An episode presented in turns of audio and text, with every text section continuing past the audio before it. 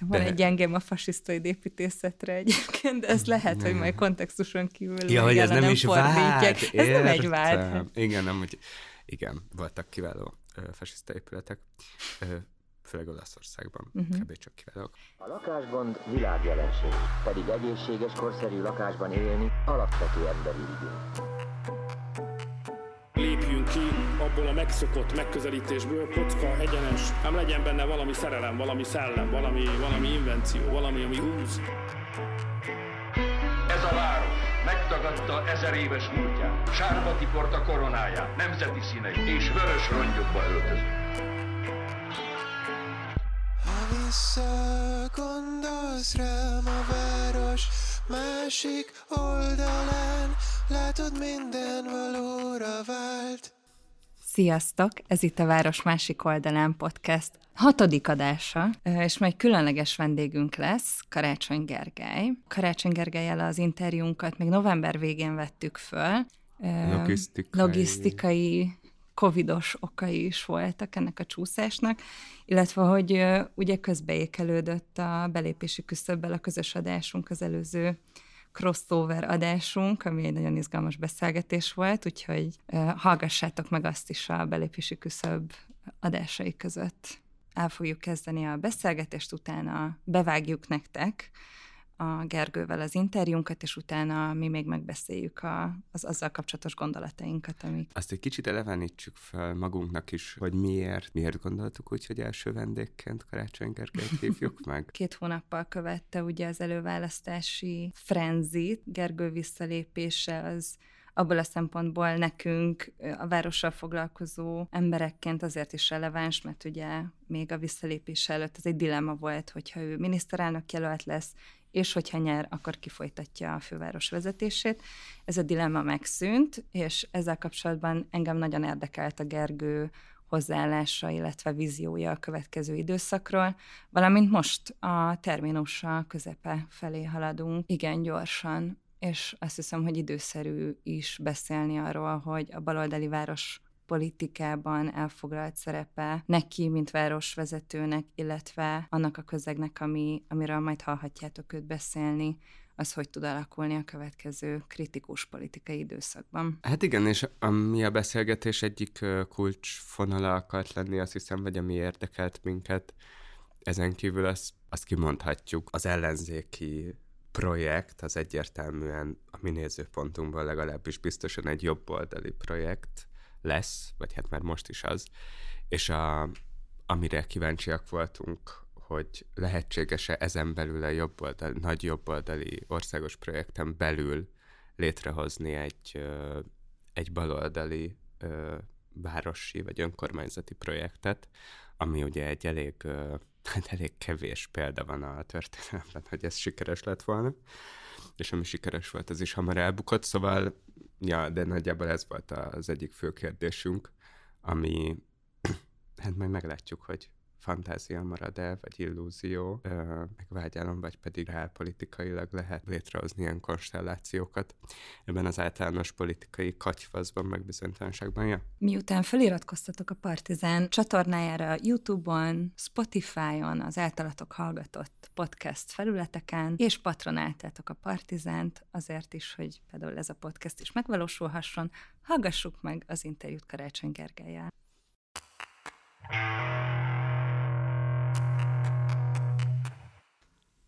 Köszönjük, hogy eljöttél. Szia, Gergő! Köszönöm a meghívást! Hát az első témánk az egy részben kapcsolódik a, a podcast nagy témájához, de a hallgatóink is már azért tudják, hogy a témáink nagyban érintik a baloldali politikai szocializációt, a sajátunkról is már osztottunk meg különböző információkat, és az lenne az első kérdés, hogy egyrészt gyakran hivatkozol magadra baloldaliként, és mi, mi volt az a, az a pont a te politikai szocializációdban, ami így egyértelműen vonta maga után ezt a következtetést? Hát tulajdonképpen semmi. Tehát az én családtörténetem nem alapredestinált, hogy én, hogy én egy magát baloldalnak meghatározó politikus legyek.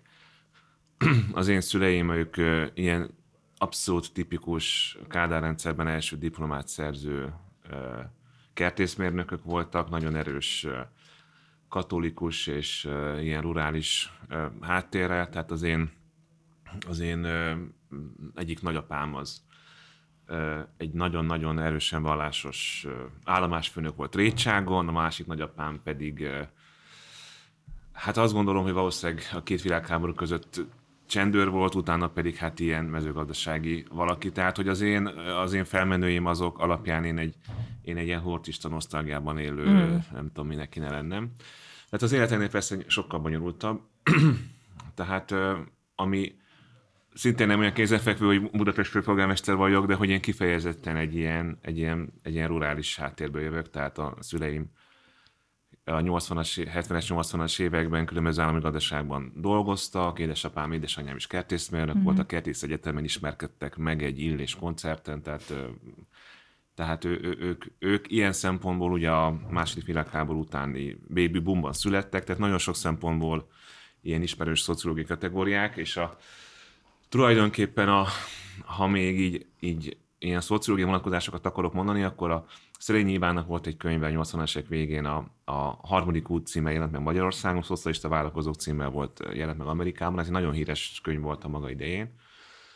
És abban volt egy jelenség, hogy a második gazdaságban a szocializmus piacosodásában milyen szerepet vállaltak azok a egykori paraszt gyerekek, akik egy ilyen kvázi megszakított polgárosodás jegyében visszahozták ezt a, ezt a fajta vállalkozói kultúrát. Az én apám az, az ennek egy teljesen tipikus esete volt. A 80-as évek közepén már az állami gazdaságban, ahol ő főkertész volt, Nyírtason, ott a második gazdaságban is dolgozott, és az összes, hogy mondjam, jól leírt ilyen, ilyen jelenség a második gazdaság, meg a, tehát a szocializmus végóráival kapcsolatosan ezek, ezek, ezek nagyon jellemzőek voltak rá.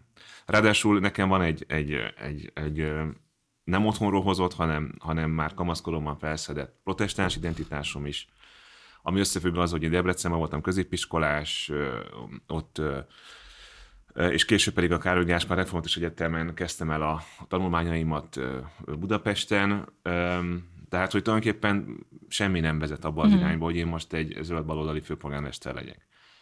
Ami, ami mégis ilyen az az, hogy, hogy nekünk volt egy, a családtörténetünkben volt egy, egy, egy, egy, egy olyan tragikus esemény, édesapám viszonylag fiatalon meghalt, és édesanyám minket így egyedül nevelt föl, engem is három testvéremet, és ezért ez egy kicsit átírta ezeket a, ezeket a dolgokat.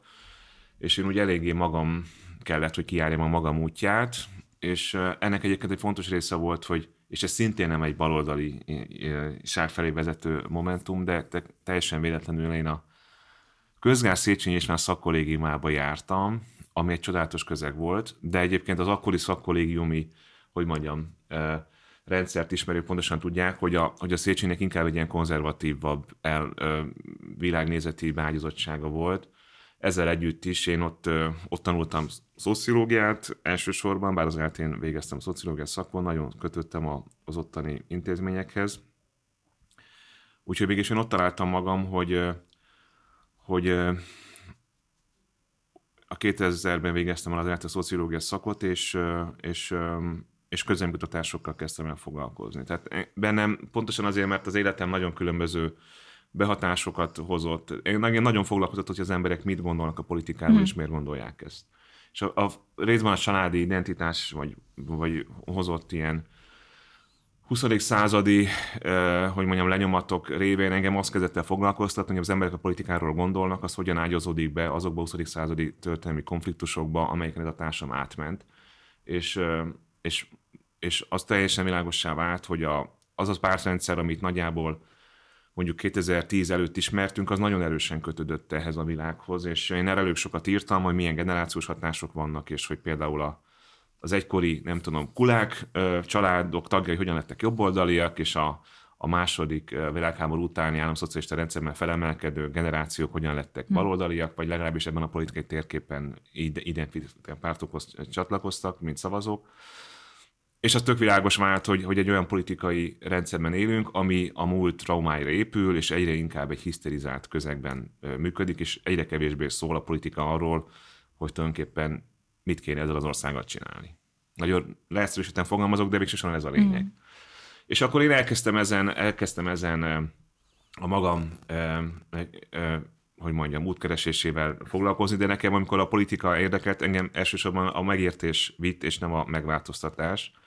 Egy dolog volt, hogy, hogy ebben a ami a baloldáliság felé engem átvitt, az az, hogy az én családom, és ez tulajdonképpen ez volt a döntő tényező, ami, ami, ami magyarázatul szolgál arra, hogy én most ki vagyok, és miért gondolom azt a világra, amit gondolok, hogy az én családom az egy iszatosan mm, zöld, ilyen, ilyen ökotudatos család, hmm. tehát az én déd nagyszüleim vegetáriánusok voltak, ami fölfoghatatlan, egyébként egészségügyi okokból, de ennek volt egy világéleti része. Az én nagy, nagymamám, aki a aki egy nagyon-nagyon vallásos katolikus ember volt, az utolsó éveiben olyan dolgokat evett, amiket most a legmenőbb, hogy mondjam, ilyen öko-friendly bio cuccokat.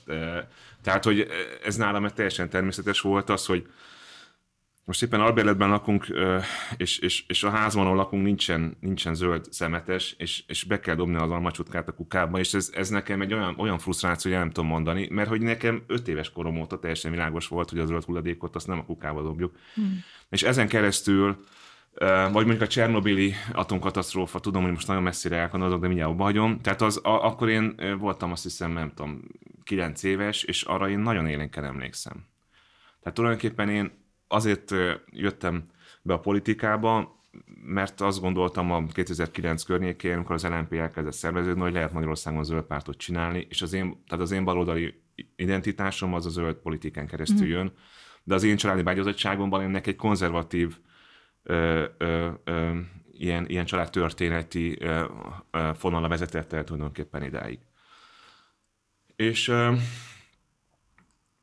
már viszonylag ö, uh, hogy is mondjam, Szóval nem voltam már nagyon fiatal, amikor, amikor azzal is szembesülnöm kellett, hogy minden, ami, ami összeomlik körülöttünk, az egész harmadik köztársaság, az, az, az milyen mértékben függ össze azzal, hogy a rendszerváltás az nem hozott összetartó társadalmat, és hogy írgalmatlan nagy társadalmi vannak. És amikor én az LMP-ben megismertem egy csomó embert, akire nagyon nagy hatással volt az én gondolkodásomra, én, én tulajdonképpen akkor jöttem rá, hogy minden, amit én gondolok a világról, azt, azt, azt, azt, a, azt a baloldalon, valójában az a baloldalon van.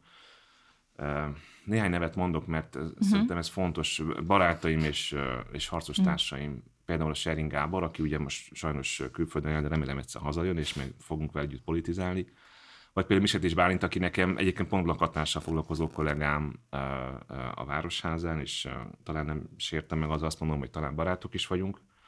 Szóval, hogy amikor az LNP indult, akkor én ott kifejezetten egy zöld identitásból érkeztem meg, és aztán az LNP közössége volt, ami teljesen egyértelművé tette számomra, hogy, hogy baloldali politikával lehet csak ezt özvezni. És az azért egy kicsit lassan érkezett meg hozzám, mert én nagyon utáltam az államszocializmust, és ez egy nagyon nehéz örökség szerintem a ti generációtoknak nem, de az enyém meg a nálam idősebb korosztálynak, hogy akik például a lakhatáspolitika kapcsán ez egyébként nagyon szépen levezethető. Akik éltek egy magát baloldali eszmékkel azonosító totalitárius, vagy aztán kicsit már ilyen szoftabb diktatúrában, és látta annak az összes erkölcsi festlettségét, annak nem olyan könnyű magát baloldalnaként azonosítani, és ehhez nekem el kellett tenni néhány évtizednek én utáltam a szocializmust. Tehát, hogy én, a, a, én amikor volt 89-ben a rendszerváltás, akkor én ott voltam Debrecen, amikor ledöntöttük a szobrokat, és rekettem mentem haza, és anyukám kérdezte, hogy kisfiam, miért vagy rekett, és mondtam, mert kiabáltam, hogy ruszkik haza. Én 14 hmm. éves voltam akkor. Uh, és az, hogy az államszocializmus az, az, az, az teljesen más, mint egy, mint egy korszerű 21. századi uh, uh, szociális állam, ez, ez, ez triviális, de az embernek kell egy kis idő, mindig erre rájön. Hmm. Jó, köszönjük. Uh, igazából uh, egy csomó kérdésem lenne, de időszükkében azt hiszem, hogy uh, ez is megteszi. De a Városháza ügyel kapcsolatban csak arról beszélgettünk, hogy nem is az az érdekes, hogy most mi történik, és hogy ebből milyen, te fogalmaztál, nem létező ügyet kreáltak, mm. hanem alapvetően az, engem az az elv érdekel, és engem nagyon foglalkoztat már régebb óta annak az egész épületnek a története, meg egyáltalán, hogy mi az a városban, ugye az a furcsaság, hogy tudom, hogy most pályázatot is uh, írtatok ki, az a furcsaság, hogy nagyon sokan még a város iránt egyébként érdeklődők sem tudnak például válaszolni arra a kérdésre, hogy hol van ennek a városnak a, a központi adminisztrációja, mi, hol van a városháza.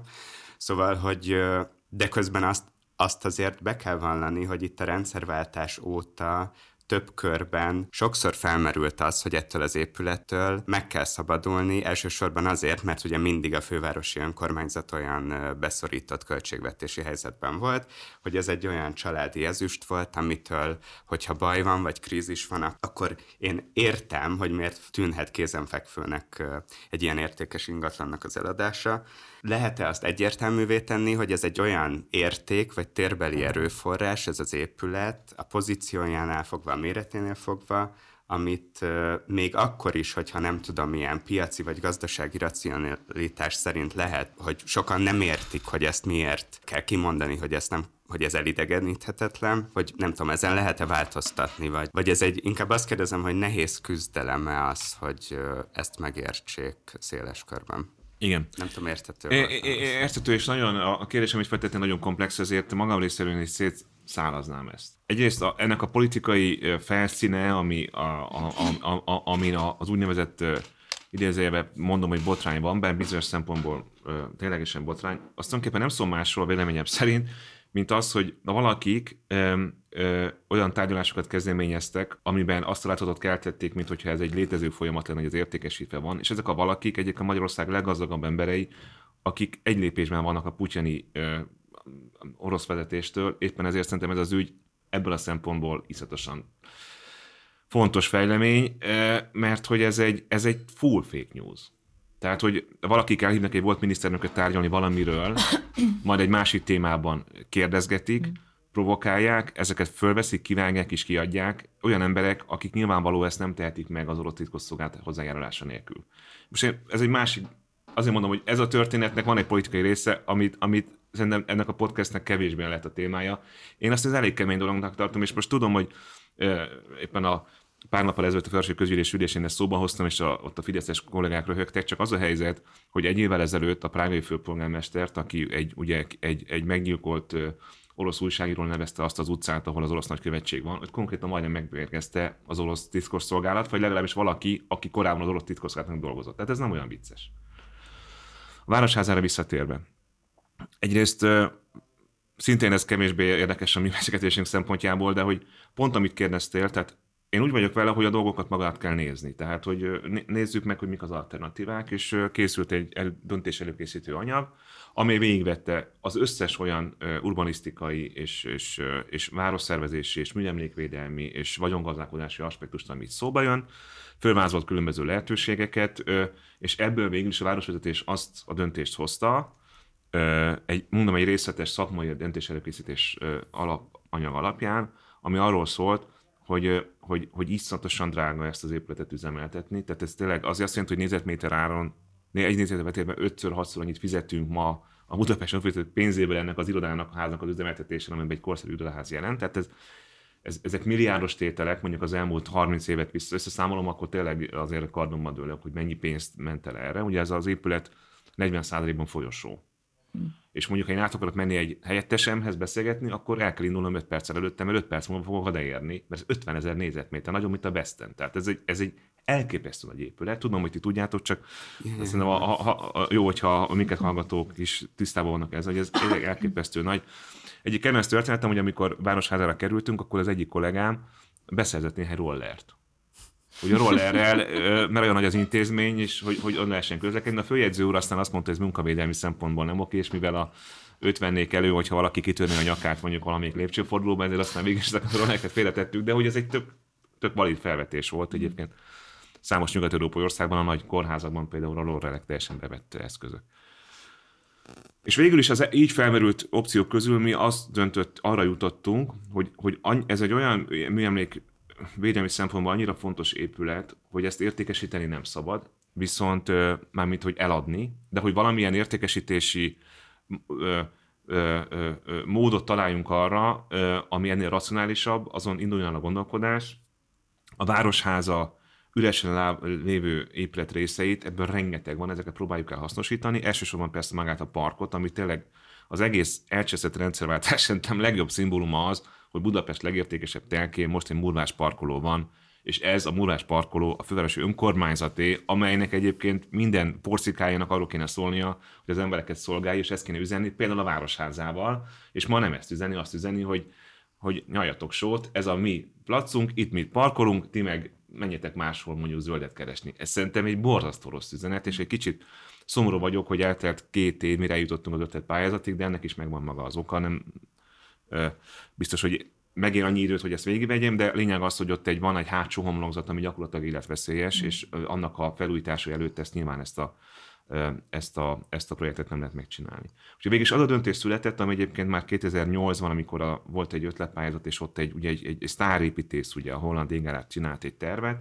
Tulajdonképpen e- nagyjából ez jött most vissza, hogy a Károly körúti felüli szárnyon, ahol ugye a városfal egyébként nincsen bezárva, tehát hogy ott hiányzik egy, egy, egy, egy elem, ott épüljön egy korszerű városháza, ami egyébként a parkba való bejutást nem akadályozza meg, tehát gyakorlatilag a, a fölött állna, vagy ilyen cölöpös elrendezéssel, mondom, ilyen nagyon laikusan, nyilván építészként fogod a fejed, de érted, amit mondani akarok. És a, a, a, a, az, a vár, a, az az épületrész, ahol most klasszikusan a városháza működik, annak valamilyen béleti konstrukcióban valamilyen üzleti hasznosítása legyen. Ez, ez, ez a döntés született egyébként nagyjából egy évvel ezelőtt, és az ebből származó, mint, mint egy ilyen koncepcionális döntés, és az ebből származó lépéseket elkezdtük. Engem um, az például sokkolt, hogyha már ebbe belemerhetünk ennyire, hogy a fővárosnak van egy nagyon fontos kulturális intézmény, a Budapest Galéria. A Budapest Galéria egyébként egy nagyon régi és tekintélyes kortás, a budapesti kortás művészet szempontjából egy fontos intézmény, és, és nehéz helyzetbe került, mert a Budapest Galéria a, a, a Tallósféle városvezetés idején a Bálnában működött, amelyet ugye a főváros eladott az államnak. És akkor elindult egy ilyen gondolkodás, külön munkacsoport jött létre arra, hogy keressünk helyet a Budapest Galériának. És akkor jöttek a javaslatok, hogy vegyük meg ezt, meg vegyük meg kerüljük, kerülettől kérjük el azt, meg nem tudom micsoda.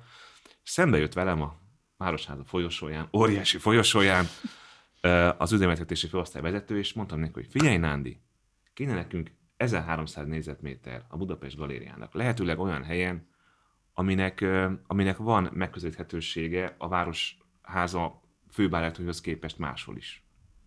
És akkor főosztályvezető úr mondta, hogy hát a Gerlóci szárny az tök üres, az 3000 négyzetméter. És ilyenkor kiugrom a cipőmből, tehát hogy, hogy, hogy, hogy ugye 30 éve működik így ez a városháza, és van egy épület rész, most, a, a, most egyébként a Budapest Galéria céljaiból újítunk föl, most a tervezési folyamat most fog indulni, most, most van kírva rá a beszerzés, ami gyakorlatilag a Gerlóci utcából megközelíthető, amikor ott a, a galéria munkatársai beléptek, és meglátnák azokat az iszonyatosan nagy tereket, tényleg a 10 méter belmagassággal, hát a jó Isten is arra teremtette, hogy ott galéria legyen. Jelenleg az egy raktár.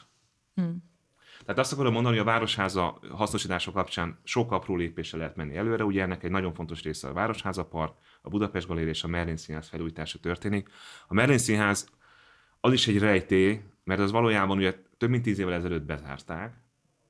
Nem tudom, hogy miért, mert azon kívül, hogy, hogy a, fel kell újítani a villamos hálózatokat, meg ki kell festeni, valójában az az épületes semmi baj nem volt.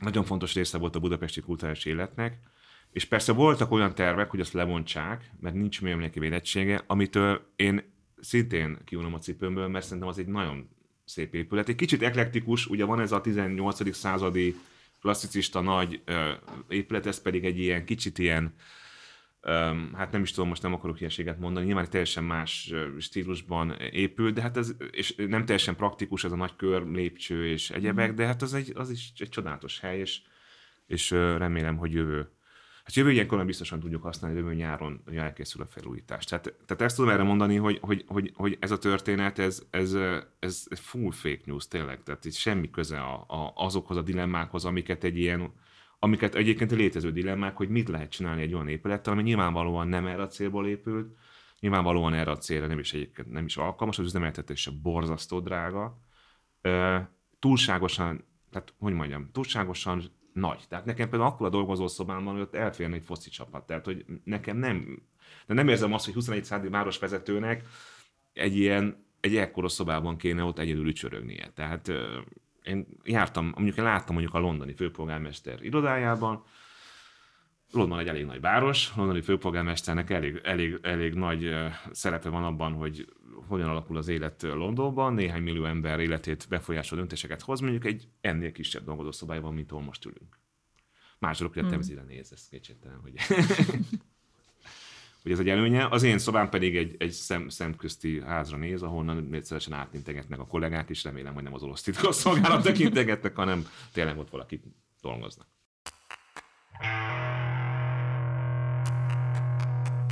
Igen, szerintem ebben a kérdésben, és amit kérdeztél is, Ákos, meg azért így érintettük, szerintem az egy ilyen kardinális pont, hogy a, a közvagyon, hogy kezeljük, és szerintem egy ilyen régi és aztán tényleg ö, ö, átterhetünk ilyen tágabb témákra, de hogy szerintem egy ilyen fájó pontja azért egy csomó embernek ugyanebből a szempontból a Városliget, ahol meg ennek az ellentétét látjuk, hogy egy közterület úgy privatizálódik, hogy, hogy ilyen kiemelt projektekként kifejezetten egy réteget kiszolgáló, kulturálisnak mondható projektek valósulnak meg a Városligetben, és hogy hogy szerintem ez egy ilyen izgalmas kérdés, most nem is feltétlenül a te regnálásodnak a tekintetében, hanem úgy általánosságban, hogy látunk-e arra bármilyen esélyt, hogy a, a köztulajdon, a városi köztulajdon és a politikai, gazdasági nyomás közötti, vagy feloltatatlan ellentétbe valahogy mégiscsak be, be tud-e avatkozni egy városvezetés. Igen, a Városliget is, meg egyébként sok más ö, ö, beruházás, ami ma zajlik a városban, az, ö, az leginkább arra a konfliktusra visszavezethető, hogy, hogy az a, az uralkodó elit, ami vezeti ma az országot, részben az országra, de Budapestre különösen úgy tekint, mint egy ilyen reprezentációs felvonulási területre, és vagy, mert a kettőnél összefügg, egy olyan területre, ahol nagyon sok pénzt lehet keresni ingatlan mahinációkkal. Tehát tulajdonképpen a,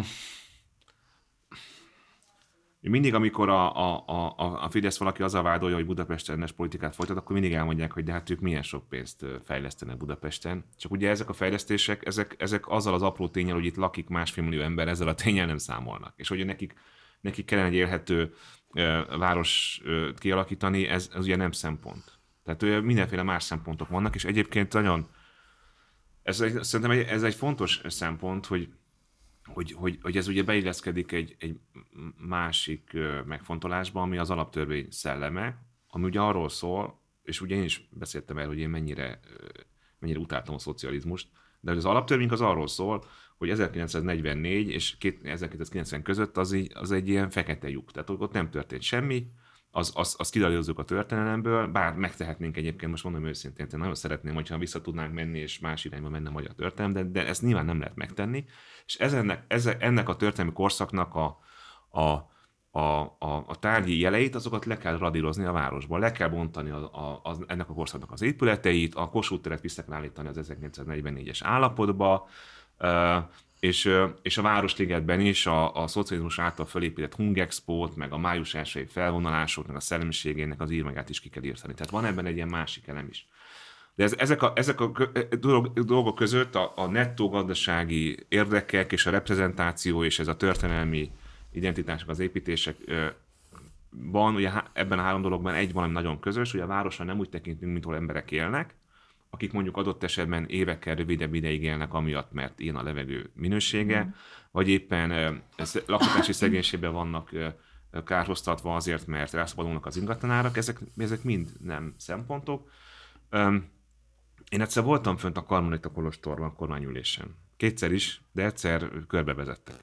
Bocs, csak azt akartam kérdezni. És, és, és, és tényleg az van, hogy onnan, onnan a várból lenézve Budapestre, ott ezek úgy tényleg nem látsz. Tehát, hogy valahogy így, így megértettem egy pillanatra ezt az aspektus, hogy, hogy, hogy nem véletlenül akar a kormány ott székelni, mert onnan, onnan a város egy ilyen terepasztal, ahol lehet mm. tologatni múzeumokat, stadionokat és másokat. Ugye ez, amiket most mondtál, az ez a narratívánk nekünk tulajdonképpen. Ugye így tematizáljuk Igen. most már tíz éve a, a NER-nek a várospolitikáját, ugye az első részünk az erről is szólt, hogy van-e NER Budapest. De hogy és hogy ez a megfejtésünk, de mondjuk a te tapasztalataid alapján, városvezetőként, ahogyan találkoztál ezekkel az emberekkel, döntéshozókkal, szóval hogy szerinted mindaz, amit most felvázoltál, egyrészt ez a fajta ilyen reprezentációs ezekkel a nagy szigetszerű kiemelt beruházásokkal, másrészt pedig ez a ez az ilyen, nem tudom, kicsit már ilyen mitikus Budapest ellenesség, hogy ez szerinted, vagy beny- az volt a benyomásod, hogy ez, hogy ez tényleg egy tudatos dolog a részükről, vagy ez azért nagy, nagyobb részt egy olyan narratíva, ami a mi politikai identifikációnkhoz tartozik, vagy bennük tényleg van cinizmus azzal kapcsolatban, hogy egy ilyen várossal mit lehet kezdeni?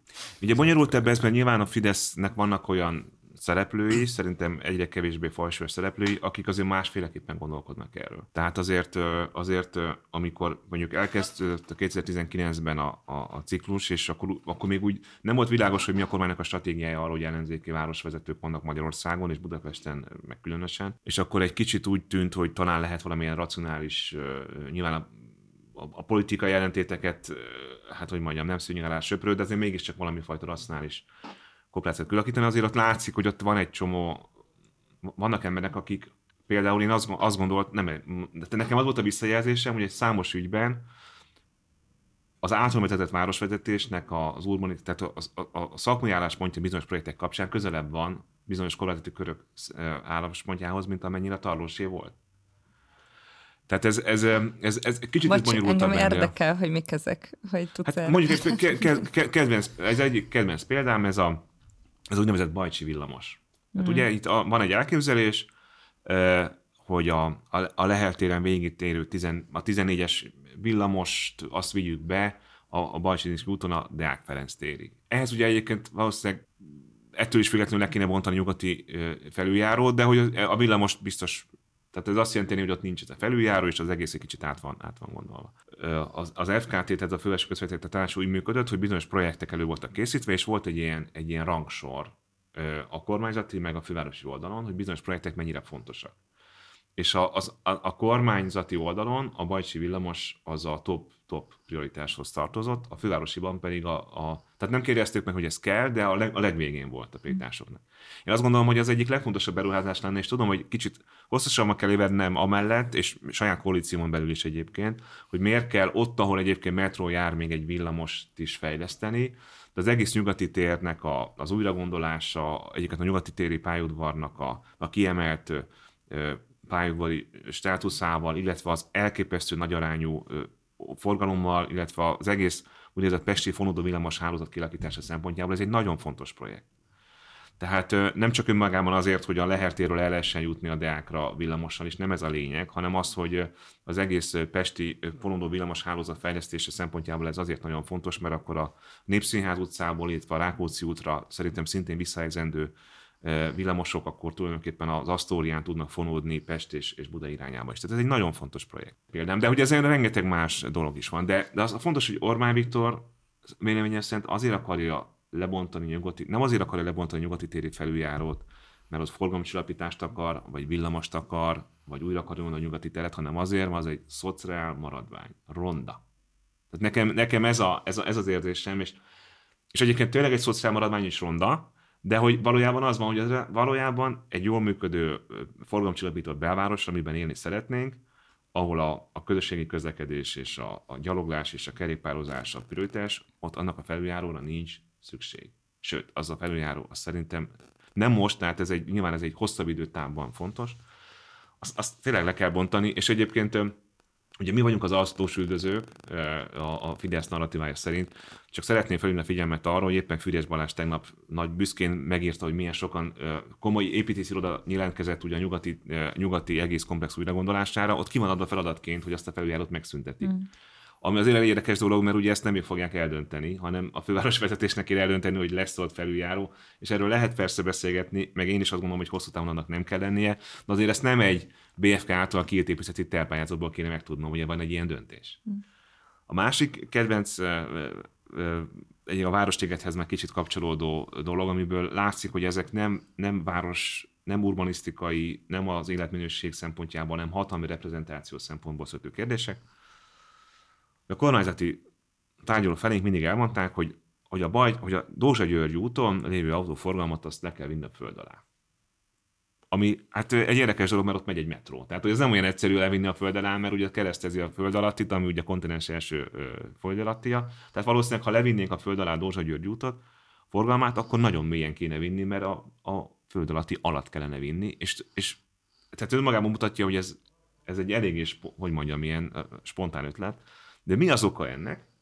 Ez az oka annak, hogy a, ezeken a tárgyaláson kiderült, hogy az, az, az ennek az oka, hogy az Andrási út azért bele, bele torkolik ugye ősök terében, egy gyönyörű tér, és ott a Városiget, és azt így elrontja ezt a látványt azt, hogy itt jönnek az autók a Dózsa úton.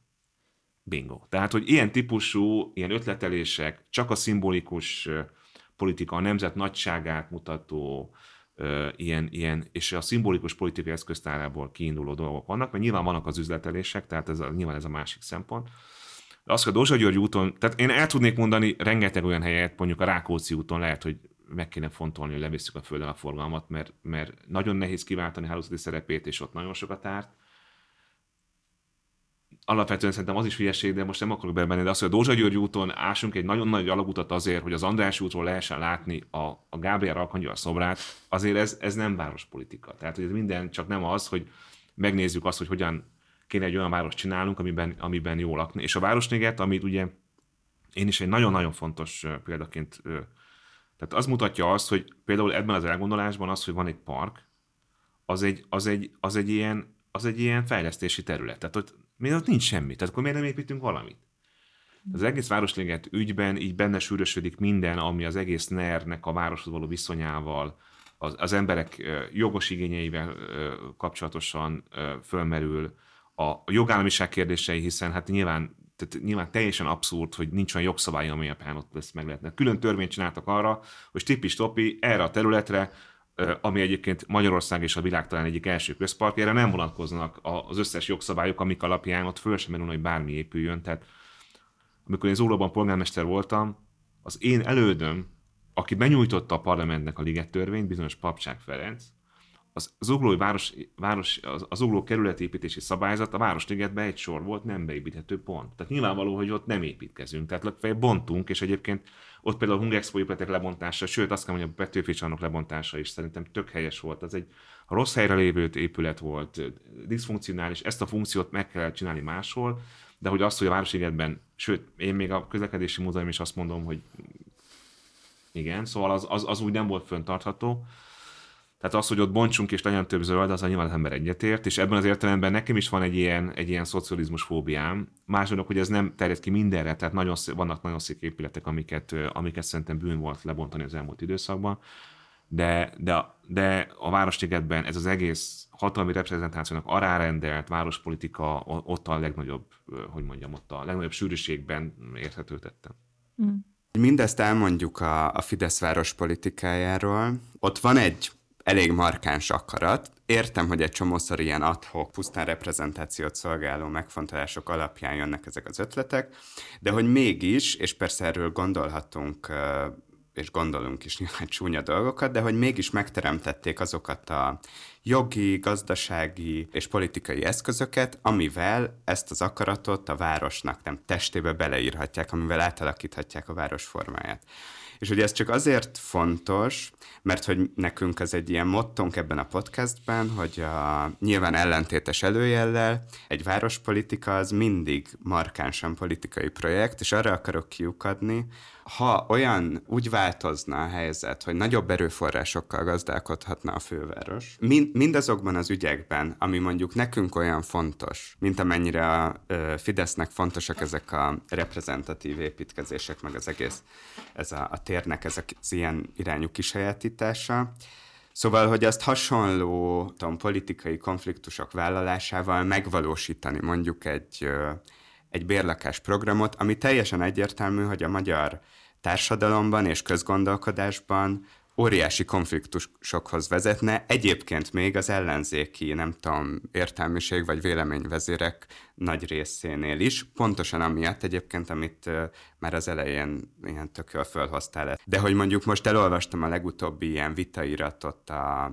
Budapest, a, a Rosdővezettel kapcsolatban, és hogy nyilván mondjuk én, tegnap kicsit ilyen dühösen kapargattam ott az asztalt, hogy olvastam, hogy megértőnek kell lenni a beruházókkal kapcsolatban, meg, az, meg kell érteni az ingatlanfejlesztés, de hogy még az is utópikusként, még azt is utópikusként határozzuk meg, hogy, hogy hát legalább gondolkodjunk abban, hogy mondjuk keményebben megregulázzuk azt az ingatlan fejlesztő tőkét, meg építőipart, ami egyébként a rendszerváltás óta szerintem majdnem, hogy csak károkat okozott ennek a városnak. Szóval az a kérdés, hogy az, hogy, hogy egy konfliktusosabb baloldali, vagy markánsan baloldali várospolitikát az lehetetlen? nem, nem. Egyrészt valóban itt van egy, ami a lakhatást illeti, van egy, szerintem egy fontos fordulata a, a, a, a, a közgondolkodásban, és éppen egyébként múlt héten volt egy ilyen európai lakhatási fórum, ahol, ahol más, egy, egy a Pozsonyi főpolgármester voltunk egy panelben, és, és ő is nagyon erősen erről beszélt, hogy az államszocialista rendszerekben a rendszerváltás után az, hogy a, a, a, hogy a lakástulajdon az egy magántulajdon kell, hogy legyen, és hogy a lakásokat privatizálni kell, és a lakhatás az egy, az egy nem is az, hogy egy piaci dolog, mert, hanem az emberek perspektívájából az, hogy valakinek legyen saját lakása, az egy ilyen, az egy ilyen, az egy ilyen kőbevésett szabály. Így érkeztünk el tulajdonképpen a lakhatási válsághoz, és ma azt gondolom, hogy ebben van egy komoly fordulat. Tehát ma én azt gondolom, hogy bérlakást építeni, az egy népszerű dolog lenne. Uh-huh. Uh, nyilván kinyitna konfliktusokat, mert ugye az van, hogy elkezdünk bérlakásokat építeni az adófizetők pénzéből, abból sose lesz annyi, hogy mindenkinek jut, és akinek nem jut, az, az joggal veti fel azt a kérdést, hogy akkor hogy az ő adófizetéből miért csinálnak másoknak lak- lakhatást. Tehát ez nem, nem gondolom azt, hogy ez egy ilyen idealizált vita, de ebben a közgondolkodás szerintem érdemel megváltozott. És ugye a valóság bolygón meg tényleg az van, hogy valójában az a negatív spirál, amiben, ez a, amiben ez a város van, annak szerintem a kiinduló pontja leginkább a lakhatási válság. Nyilván más oka is van ennek, meg korábban is volt Budapestről kiköltözés az agglomerációban, ugye ez egy ponton megállt, most megint nagyon felgyorsult, ami valószínűleg a pandémia is összefüggésben van, mert nagyon sokan dolgoznak home office-ban, és az én saját közegemben látom azt, hogy, hogy, hogy, hogy nagyon sokan mondjuk a Balatonra költöztek, ami nyilván egy, egy, egy, egy másik típusú életforma, de hogy, hogy rengeteg ember a, a, ugye a pandémia miatt megtapasztalta azt, hogy otthonról is lehet dolgozni, és ez, lehet, hogy ez, ez is felgyorsította ezt, de azért az sokkoló, hogy 84 ezer ember elköltözött Budapestről. Azért ez, az, az, az, az még százalékban is nagyon sok. És ugye mi következik, és közben pedig az, hogy az agglomeráció elképesztő népességrobbanás mutat, és ez nem, ez egy kezelhetetlen helyzetet kezd kialakítani. És ennek a, a, a fő beindító pontja, nyilván mondom a pandémia, meg más is van ebben, de alapvetően mégiscsak a budapesti elképesztő magas lakásárak, amely a budapesti fizetésekhez képest megfizethetetlenek. És akkor beindul ez a spirál, hogy én nem tudok venni, nem tudom, a 13. kerületben nem tudom megfizetni a lakásárakat, akkor kiköltözök Dunakeszire, de persze a munkahelyem Budapesten van, akkor beülök az autóba, és akkor azok, akik mellettén az autómba bejövök a városba, azok meg már, már csak, nem csak azért költöznek már ki a, abból a kerületből, mondjuk pont a 13 mondtam, ami, de lehet egy már Újpest is, mert már ott magasak az árak, de még rengeteg az autó is, mert az agglomerációba bejönnek. És akkor én is kiköltözök, és én is autóba fogok bejönni. Tehát ez egy ilyen, ez egy ilyen borzasztó negatív spirál, és akkor elfogadtuk az integrált városfejlesztési stratégiánkat, ugye azt a címet adtuk neki, hogy otthon Budapesten, és hát tulajdonképpen ezt a folyamatot szeretnénk megállítani azzal, hogy, hogy, hogy Budapestről ne kelljen kiköltözni azoknak, akik valójában Budapesten élnek a szónak abban az értelmében, mm. hogy itt vannak a munkahelyük, a gyerekük iskolája, itt intézik az ügyeiket, valójában itt élnek. Van egy, olyan, egy olyan aspektus ennek, hogy tényleg 30 éve azt az egyébként azért nem nagyon bonyolult feladatot, hogy a Budapest és az agglomerációnak legyen valamilyen közös politikai irányítási lehetősége, ezt nem sikerült megugranunk 30 éve, ami hát egy tök abszurd, mert azért ez nem egy nagyon bonyolult dolog. Nyilván szociológiai, gazdasági, meg, meg most már politikai értelemben is nincs olyan Budapest meg agglomeráció, ez ugyanaz, tehát a, a, oké, hogy át van hízva a pirossal, vagy Budapest tábla, de ott még azért valami ugyanolyan dolog van, mint a tábla előtt 5 méterrel. Tehát, hogy ez, ez, ez is egy teljesen abszurd. Az összes közszolgáltatásnak túl kéne nyúlnia Budapesten, és annak a finanszírozásának is túl kéne nyúlnia Budapesten, elsősorban a közösségi közlekedésnek, amit ugye most 90%-ban Budapest fizet, és hát ez, ez, ez, ez nem csak a mostani pénzügyi helyzetünkben, ez mindig is abszurd volt, és a közösségi közlekedés mindig alul volt finanszírozva, és mindig azért volt alulfinanszírozva, mert mindig a Budapestnek kellett alapvetően finanszírozni, ami, ami, ami nyilván finanszírozhatatlan. Tehát minden minden összefügg, de most visszatérve a lakhatási kérdésekre. Ma már azt gondolom, hogy ebben ez megváltozott, szerintem lehetne bérlakásokat ö, fejleszteni, és ebben az egyik erőforrás nyilván a pénz, erről elég sokat beszéltünk, és erről tudok reggelig beszélni, hogy, hogy mennyire nincs pénz, és hogy mennyire kellene, és hogy mire kellene, de van egy másik is. Ez pedig a, a, a, a szabályozás. És itt jön be a befektető. Tehát igazából egy olyan helyzetben, amikor egy önkormányzat mondjuk beleáll abban, hogy én ezt zuglóban megtapasztaltam. Az ember beleáll abban, hogy egy ingatlan fejlesztőnek azt mondja, hogy nem. Az ingatlan fejlesztő rövő visszajön hogy hét múlva, és azt mondja, hogy hát kiemelt beruházás vagy jobb bocsika. Hm. És akkor tulajdonképpen én verem a fejem az asztalba, hogy miért nem engedtem meg azt, hogy még épített 386 lakása nélkül, hogy bármit közfejlesztést csinálna, mert most 500-at fog, és semmit nem fog csinálni az is egy teljesen abszurd egyébként, és ezt én keleti polgármesterként is így gondoltam, tehát nem a, az üléspontom határozza meg az álláspontomat, de az, hogy a főváros, hát hogy mondjam, egy kicsit egy kispadról nézi, hogy a kerületek és a befektetők mik majolnak, mert a, a budapesti keretszabályozás azért az olyan nagy városfejlesztési stratégiai kiindulópontként nem lehet érvényesíteni, ez is abszurd, és az is abszurd, hogy ráadásul ez a fajta fragmentáltság, hogy kerület, főváros, állam, az agglomerációs viszonylatban szintén van. Tehát, hogyha mm. ott, én azt gondolom, hogy ha lesz egy politikai változás, van egy új kormány, akkor én elsős, az első kérdésem az lesz, hogy anya nekünk pénzmecsődben megyünk, hogyha nem kapunk, de a második kérdésem az lesz, hogy az építés szabályozás gondoljuk újra könyörgöm, mert ezt a város szét fogjuk barmolni, és ennek egy része az is, hogy az agglomerációnál is, tehát nagyon gyorsan, például átsorolási tilalmat nagyon gyorsan be kéne vezetni Budapestről nagyjából 50 kilométerre, mert mint egy tehénlepény terül ez a város, nem, nem, nem kapcsolódnak az átsorolások a, a, a hálózati közösségi közlekedési végpontokhoz, és ez egy olyan, olyan, olyan, olyan felélése a részben a zöldövezeteknek, vagy a zöld potenciálisan meg be nem építendő területeknek, egyfelől, másrészt pedig egy olyan elrendezést alakít ki, amit közszolgáltatásokkal nem lehet egyszerűen lefedni. És ebből az fog következni, hogy mindenki lakik a prérén, mert ott olcsón vette egy telket, felveszi a csokot, beül az autóba, és azzal megy mindenhova. És hogy ez, ez már most is kritikus a helyzet, de 30 év múlva, ahol itt egyébként 5 millió ember fog élni. Tehát ebben a, ez a, ebben a most 3 milliós agglomerációs tízében a KSH becslései brutális népesség növekedés hm. mutatnak itt, akkor is pokol lesz az élet. Tehát azt akarom csak mondani, hogy én teljesen egyetértek veled, a válaszom abszolút pozitív, tehát ez nem egy ördöglakat. Tehát pontosan lehet tudni, hogy mi kellene. Kellenének egyrészt Kellenek nyilván erőforrások, hogy ezt a folyamatot megállítsuk, és ennek az erőforrásnak ez nem csak pénzről, hanem a szabályozásról is.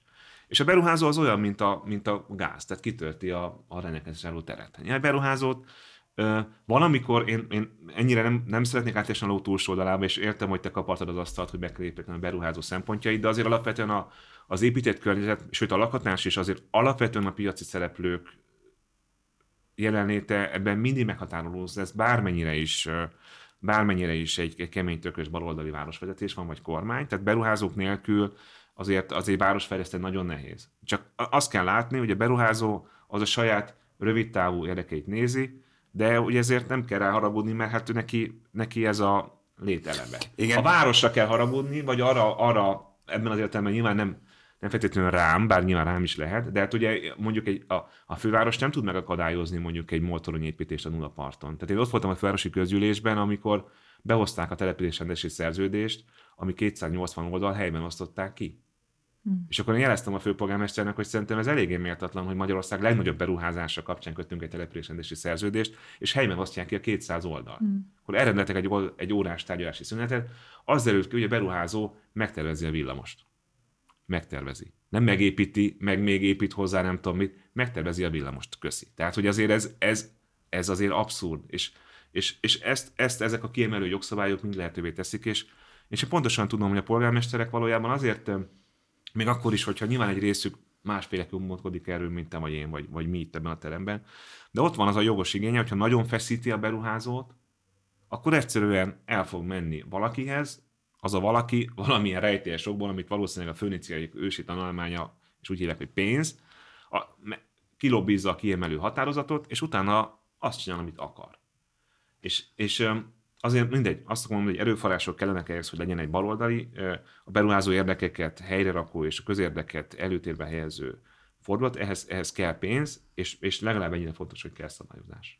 Nem, én csak azt mondtam, hogy az a megfog... tehát azon mosolyogtam, hogy az a megfogalmazás, vagy a, hogy bízzunk abban, hogy a, a beruházók önkorlátozásában az, szerintem az egy nagyobb utópia, mint ja, egy, ebbe, ebbe egy non-profit lakásszektor. Én, vagy... Ebben én se hiszek. Tehát a, a beruházó az, az nem önkorlátoz. A beruházót a közösségi érdeknek megfelelően a, a mindenkori állam, belértve az önkormányzatot is ő korlátozza nyilván. De viszont a rozsdövezetek ha már szóba hoztad, azt szerintem az egy, az egy nagyon fontos téma, mert igazából ennek a városnak a jövője leginkább azon fog múlni, hogy ezek a rózsabetegek felszabadulnak-e, és hogy ott milyen típusú beruházások lesznek. És én egy picit persze sajnálom, hogy a rozsdövezet fejlesztések nem indultak még el, vagy csak nyomokban, és itt meg tudom dicsérni a kormányt, például az Eiffel beruházás, az opera, vagy a közlekedési múzeum, az, hogy ez, most lehet arról beszélni, hogy ezt nem lehetett volna kicsit olcsóbban, tehát ez egy nyilván van egy ilyen aspektusa, hogy ezek a, ezek a területek elkezdtek fejlesztési fókuszba kerülnének körülök. Az, hogy eddig nem történtek meg, annak meg szintén örülök, mert hogyha ezzel a feltételrendszerrel kezdenénk el ezt az elképesztő tartalékot fölélni, akkor szétbarmolnánk. De hogyha elkezdenénk egy okos, és erről szól az, hogy mi próbálunk ebben gondolkodni előre, ugye ez a konferencia, amit most szervezünk a rozsbetek fejlesztésére, hogyha, hogyha ezek az erő, hogyha fölnyílnak ezek a fejlesztési területek, és lesz pénz, és lesz szabályozás, ezeknek a fejlesztésére, akkor Budapest jövője tulajdonképpen itt, itt ezeken a területeken fog eldőlni. Hát igen, csak ott egy nagy, nagy kérdés az, mondtad, hogy hogy olyan, mint a gáz, a, uh-huh. olyanok, mint a gáz a befektetői tevékenység. Szóval, hogyha ebben a, a kormány által is ugye, nem tudom, aranytartalékként uh-huh. hivatkozott rosdővezetben, hogyha nem nincsen a közférának valami olyan előre meghatározott keretrendszer, ami biztosítja azt, hogy vagy akár előírja azt, hogy ennek a városnak hogyan kell lenne fejlődnie, akkor ott az lesz, hogy egymás mellé fölépített termékek, befektetői termékek lesznek, és ilyen enklávék, mint ahogy most is épülnek a, a Zuglói Zaha Hadid városközpont. Igen. Nem, az, az, az, egy, az egy, azért egy jó példa, mert ez sajnos elég részletesen ismerem, mert az szintén egy kiemelt beruházás. Hmm. Tehát ott mi próbáltuk a, a, a, a, az egyébként azt az elfusarált döntés, hogy 2006-ban az önkormányzat eladta azt a területet. Egy beruházó arra építve vette meg, hogy ott majd a négyes metró majd odáig eljut, ezt nem tudom honnan vette, hogy nem olvasott újságot, vagy nem tudom. És ugye jöttek, mentek a beruházók, és hát nem tudom hány önkormányzati ciklus élete szólt arról, hogy ott legyen valami. Na most ott az a helyzet, hogy mi ott az előző városvezetés, amit még én vezettem, és nyilván csomó belső konfliktus árán, tehát valamire eljutottunk, hogy meddig lehet ezzel menni. Ugye én, én, én nem jutottam el megállapodásig, csak ugye azóta az a helyzet, hogy az is egy kiemelt kormányzati beruházás. És most a városvezetés, és tudom, hogy ott helyben ebből nagy feszültség van, csak az a helyzet, hogy én azért tudok, hogy most szolidáris lenni a Horváth Csaba polgármester úrral, mert azért nehéz valakivel úgy tárgyalni, aki azt mondja, hogy mégis miért tárgyalok én veled? Azt mondjuk, amit akarok. Ezer lakást tudok építeni. Tehát, hogy ez, ezek azért nehéz ügyek, meg az is egy nehéz ügy, hogyha már egy önkormányzat, nagyon ritkán van az, hogy egy önkormányzat abban a helyzetben, hogy amit eladott, azt vissza tudja szerezni. Mm. És Zugló egyébként egy tipikus példája a, a, az elfuseráltságnak, mert Zuglónak tulajdonképpen semmilyen városfejlesztési stratégiája vagy elképzelése nem volt. Most sajnos az időutazás erőforrással már rendelkezés a pénz és a szabályozás mellett. De ha én mondjuk a 90-es években polgármester lettem volna az Uglóban, akkor én valószínűleg egy egyetemi városnagyedet csináltam volna, ahol viszonylag még sok szabad terület volt, már megjelentek ott felsőoktatási intézmények, az például lehetett volna egy stratégia, hogy Zugló egy egyetemi kampusz hálózatot épít, sok külföldi hallgató van, akik majd mennek az étterembe, fogyasztanak, és tehát lehetett, lehetett volna Ami a 13. kerületnek az, hogy a Karváci útat teleszóra irodaházakkal, építményadóban rengeteg pénzt beszedek és máshol fejlesztek, az unónak lehetett volna egy ilyen stratégiája. Nem volt semmilyen stratégiája, az a stratégiája, hogy rengeteg építési terület volt még szabadon, önkormányzati tulajdonban, ezeket folyamatosan értékesítjük, és ebből a, a, a várost üzemeltetjük. És ugye ez, ez eljutott odáig, ami, amire én polgármester lettem, addigra az összes, mondjuk a patakpart el lett adva, ugye ott is mm. ö, arról szintén be tudok számolni, ugye Rákos patak, ahol, ami egyébként egy, egy csodálatos hely, és az, egy, az egyik olyan városi patak, amit lehetne mondjuk egy ilyen tempet közeli állapotban hozni, annak a partja az konkrétan egy befektetői tulajdonban van. És azt én végigjártam, most szerencsére nem is jutott el a beruházó. Tehát a beruhá... olyan beruházó volt, akinek nem volt politikai kapcsolatrendszer arra, mm. hogy ő kiemelt beruházással váljon. Velük abban meg tudtunk állapodni, hogy legalább visszaadták köztulajdonban a patakpartot, sőt egy részét meg is csinálták. Ugye ez, ezek ilyen ezek ilyen kicsit ilyen megalázó helyzetek, meg ilyen kész helyzetek, amiben, amiben azért nagyon nehéz már korrigálni. De egyetértek veled, bizonyos szempontból nagy szerencsénk, hogy még a rozsaböteteket nem építették be, mert a, ugye a, magyar állam lomhasságát szorozott meg tízzel, ami a MÁV lomhassága a magyar államon belül, ami egy állam az államon belül, tényleg egy borzasztó nehezen mozduló szervezet, és ugye ezek szinte mindegyik MÁV tulajdonban van tulajdonképpen, és tulajdonképpen a, a teljesen átgondolatlan, meg úgy valahogy úgy ott maradt vasúti infrastruktúra blokkolja most ezeknek a beépíthetőségét. Ugye részben azért is kell ugye elővárosi stratégia, hogy az agglomerációs közlekedést fel tudjuk javítani a vonattal, de azért is, hogy, hogy ezek a területeket hasznosíthatóvá tegyük. És hogyha ez egy olyan időpontban történik, amikor ugyanez a politikai konstelláció van, akkor abból, abból a katasztrófa lesz. Ha viszont az van, hogy, hogy tudunk itt szabályozási, meg, meg, meg, meg, meg, meg, meg pénzügyi forrásokkal tudunk egy átgondolt városfejlesztést csinálni, akkor viszont itt meg tudna fordulni ez a negatív spirál, mert itt, itt tényleg ezen a rövetetekben röhög, tehát simán lehet építeni 50-60 ezer új lakást. Hm.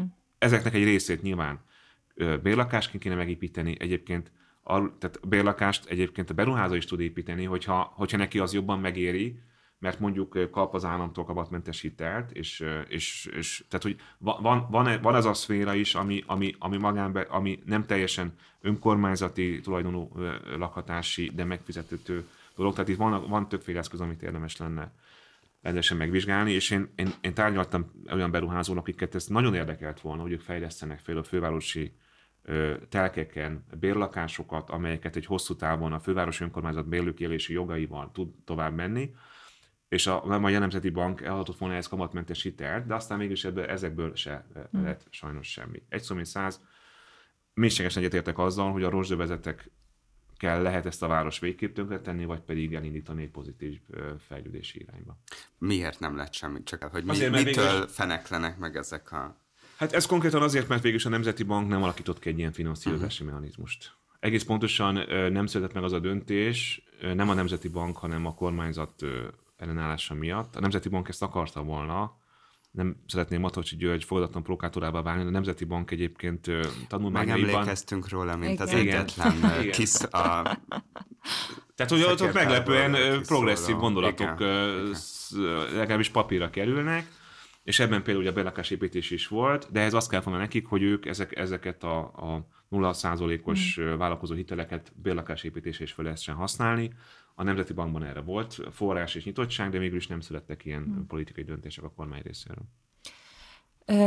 Kicsit összefoglalva ezt, amiről eddig beszéltünk, és talán lezárásképpen így a jövőbe tekintve, amiket eddig átbeszéltünk, az igazából, vagy az, ezek alapján ahhoz, hogy létre tudjon jönni egy, egy olyan zöld baloldali város, ami ezek szerint a te eszményképed is ahhoz hozzá kell nyúlni a közigazgatási rendszerhez, az újraelosztási rendszerhez, az építési szabályzathoz, igazából át kéne struktúrálni Budapest teljes közigazgatási rendszerét. Újra kell gondolni az önkormányzatok autonómiáját, tehát hogy itt ilyen komoly politikai és, és materiális viszonyokat kéne újra gondolni, és engem az érdekelne, hogy látsz erre esélyt egy potenciális kormányváltás után, alatt, és, és az is, hogy te a saját szerepedet ebben hogy látod ebben a folyamatban? Mert ugye a te ciklusod az egyébként pont félúton fogva. Most nem az érdekel elsősorban, hogy tervezel újra indulni, hanem hogy különítesz el magadnak ebben egy ilyen, akár egy ö, ilyen hagyatéki rendszert, hogy te el szeretnéd ezt indítani, hogy ez a folyamat ö, megvalósulhasson, és látsz arra esélyt, hogy egy Márki Péter által vezetett kormányban ez megvalósulhat? Uh, igen, abszolút. Én ebben elég, elég optimista vagyok. Uh, nyilván bizonyos közigazgatási döntésekhez uh, kétharmad is szükséges lenne, de va- a, a, a valóban fontos döntésekhez nem kell, uh, csak egy új kormány. Egyébként uh, ebben én eléggé elközelezett vagyok, és dolgozom is azon, hogy uh, legyen egy új önkormányzati uh, legyen egy önkormányzati rendszerre vonatkozó javaslat a Magyar Önkormányzatok Szövetsége részéről, ahol én ugye társelnök vagyok, az legnagyobb Magyar Önkormányzati Szövetség, és és ott pont az agglomerációban is érdekelt polgármesterekkel közösen elindult egy gondolkodás egy, az önkormányzati rendszer egészét érintő változtatásokról, finanszírozás, feladatmegosztás dolgában, illetve nagyon szeretnék egy budapesti és agglomerációs stratégiát ebben, ennek a részeként kialakítani.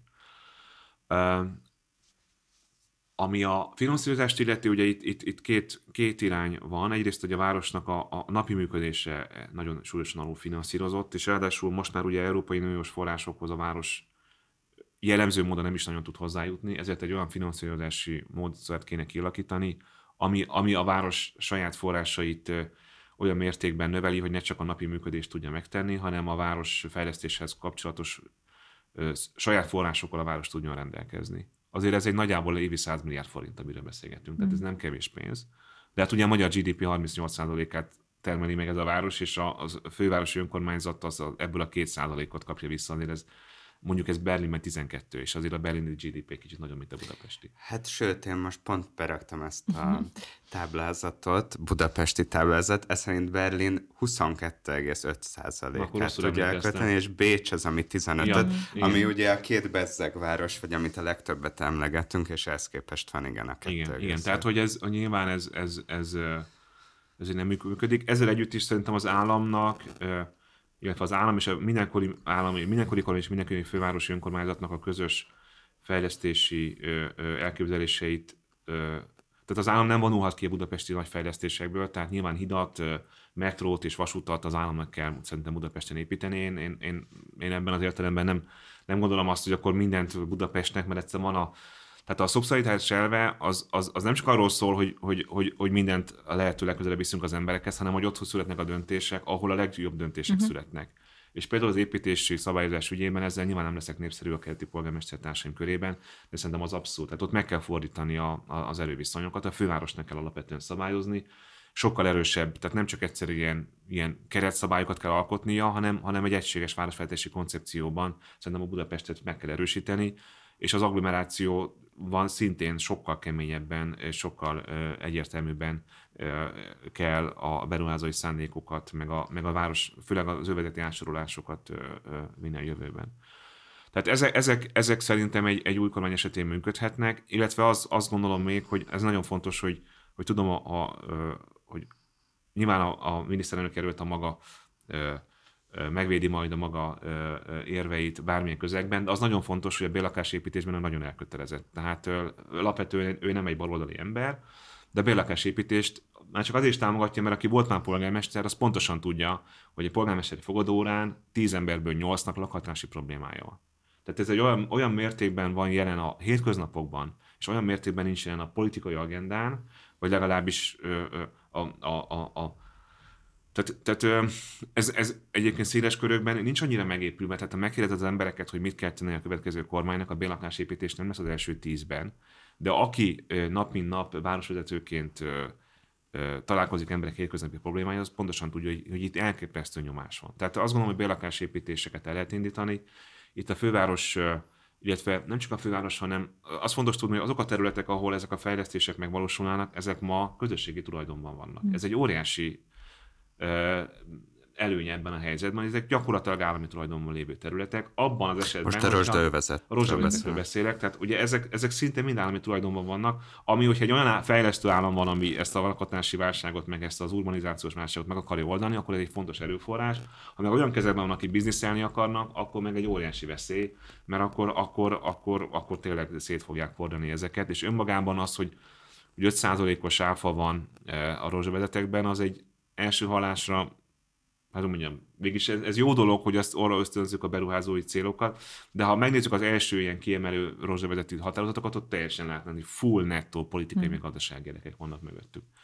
Úgyhogy én ebben abszolút optimista vagyok, tehát kell egy új finanszírozási marizmus a városnak, kellenek szabályozási eszközök, és agglomerációs szinten kell gondolkodni, és ha van a következő, ha van a, a mai ellenzéki pártok pedig kétharmadot is szereznének, akkor én nagyon örülnék annak, és ez most a saját magam ellen beszélek, ilyen, ilyen pozicionális szempontból, ha lenne egy választott testülete Budapestnek és az agglomerációnak, akár úgy is, hogy a megválasztott képviselőknek van egy ilyen második kamarája, de hogy az, hogy, hogy ez a, ez a közép-magyarországi régió egyre inkább egy, egy régióvá kezd válni, gazdaságilag, urbanisztikailag, szociológiailag, közlekedésben, vízhálózatban, ez, ez, ez, ez ugyanaz, és, és, és nyilván a települések autonómiát megőrizve, de hogy legyen valamilyen, valamilyen ö, ö, ö, olyan testület, ami, ami választott képviselőkből áll, és, és, és, és összeköti a ma, ma elválasztott településeket egymástól, én ennek is örülnék, de ha nincs ilyen, akkor is lehet ilyen megállapodásokat kötni. A BKK-t át lehet szervezni egy, egy agglomerációs közösségi közlekedés szervező cégé, lehet olyan építési szabályozásokat csinálni, ami az egész agglomerációt egyben nézi, a budapesti vízművek, csatornázási művek simán, ami már most is a városon kívül is szolgáltat, ki lehet ezeket a folyamatokat tovább lehet vinni, lehet önkormányzati tulajdon része ezekben a cégekben a más településeknek is, nagyon sok mindent lehet csinálni. Igazából az elkövetkező időszakban, csak hol az én helyem ebben, én nagyon sokat fogok azzal a kollégámmal dolgozni, hogy, hogy a következő kormánynak úgy letegyük az asztalára, hogy akkor mi ezt szeretnénk. Ö, és abban az, hogy ebben egy önkormányzati vezető, a következő miniszterelnök, ez egy nagy előny. Hmm. És a másik pedig az, hogy ugye a városfejlesztés az egy nagyon-nagyon hosszú távú stratégiai gondolkodást jelent. Tehát minden, ami egyszer megtörténik, azt legalább tíz évvel ezelőtt találták ki. És azok a nagyvárosok, amik, amik, amik mondjuk Bécs, ami egy ilyen nagyon-nagyon pozitív példa, hát hogy ott, hogy ott így 30 évre előre tudják, hogy mi fog történni. Nyilván nem minden részletet, de, de, de ott olyan típusú városfejlesztés van, ami, aminek van egy harmadik nagyon fontos erőforrása a pénzen és a szabályozáson kívül az idő.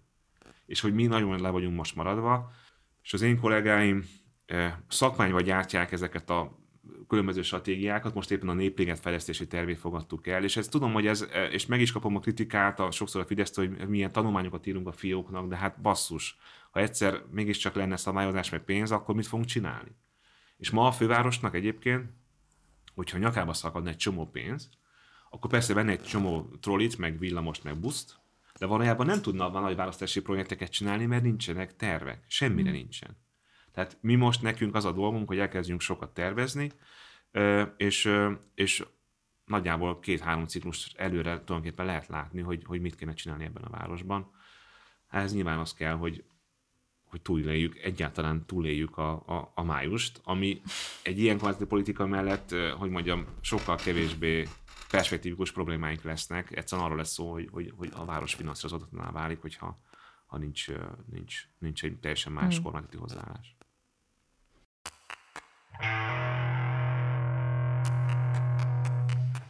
Jó, Jó, szerintem ez egy... Még Még lehetne azért, bőven, miről... de el kell, hogy engedjünk. Igen, hiszem, még egy kérdés, amit majd meg kitaláljuk, hogy hova vágunk be, hogy Budapestet leszámítva egyértelműen, ö, mi a kedvenc városod?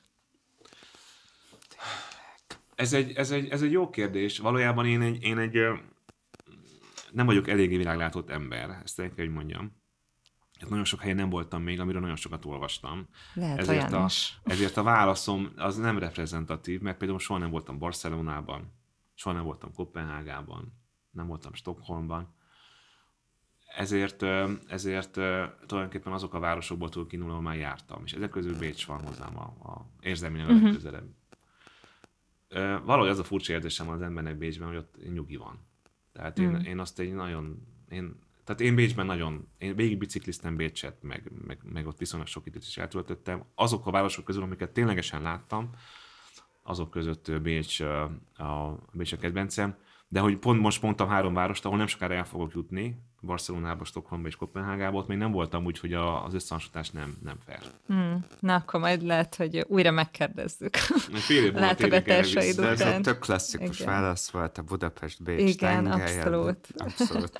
Egyébként szerintem Budapest sokkal jobb hely adottságait illetően, de az elmúlt száz év történelme szempontjából sajnos nem.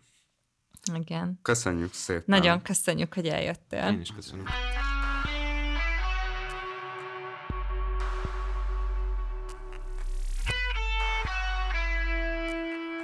Ez volt az interjúnk Karácsony Gergelyel. Ákos, neked mi a kedvenc városod Budapestet leszámítva? Nem tudom, hogy én sajnáltam, amikor megkérdeztük ezt tőle, mert nagyon, ugye erről már beszéltünk is talán még valamelyik korai adásban, hogy nem, nem szeretem ezt a kérdést, hogy mi a kedvenc, de nyilván ez benne a poén, hogy ez egy, ez egy hülye kérdés. Nem tudok erre válaszolni. Ö, mindig az a város a kedvencem, ahol éppen vagyok. nem, nem tudom. Budapest a kedvenc városom, ez viszont, ezt őszintén Mhm. mondom. Ö, ja. De azt értem, hogy miért ö, Bécset mondta. Uh-huh. Szerintem egy tök izgalmas válasz volt egyébként pont, ö, pont tőle, Bécs, és hogy rá is mutattál a beszélgetés végén, hogy ez egy klasszikus válasz, és ezért egyébként egyre kevésbé halljuk. Szerintem most nem Bécset szokták az emberek megjelölni ilyen második kedvenc városként, vagy ahol a legjobban érzed magad, hanem London, Stockholm, New York, Barcelona, izé. Igen, hát a nagy ilyen ö, fiatal középosztálybeli, nem tudom, emigráció, az így kitágította ezt a horizontot, nem? Abszolút. Szóval, hogy rég... Kopenhága, igen. Abszolút ezek szoktak menni. Persze, itt tök banális minden kedvenc dolog, amit lehet mondani, de szerintem a városokkal kapcsolatban ezen szoktam gondolkozni egyedül is, hogy, hogy milyen szempontok alapján melyik a kedvenc városom. Nyilván ilyen szempontrend, tehát mindenkinek más szempontrendszere van.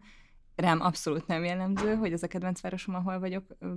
Nekem van egy ilyen levetkőzhetetlen tendenciám az elvágyódásra, és ezért általában más városokra szoktam vágyódni. Egyébként itthon nincs ez az érzésem, nekem se, de azt hiszem, hogy ahol jártam, és jól éreztem magam, nem is tudom, Lisszabont nagyon-nagyon tudtam értékelni, de nem élnék ott. Tényleg? Azt hiszem, hogy nem élnék ott. Egy négy napot töltöttem egyszer pár éve Lisszabonban, és európai, posztkoloniális nosztalgia, plusz ezzel a, Meg ez van, ilyen századfordulós ilyen be, ö, hogy mondjam, ilyen be, mm, nem tudom, rögződéssel.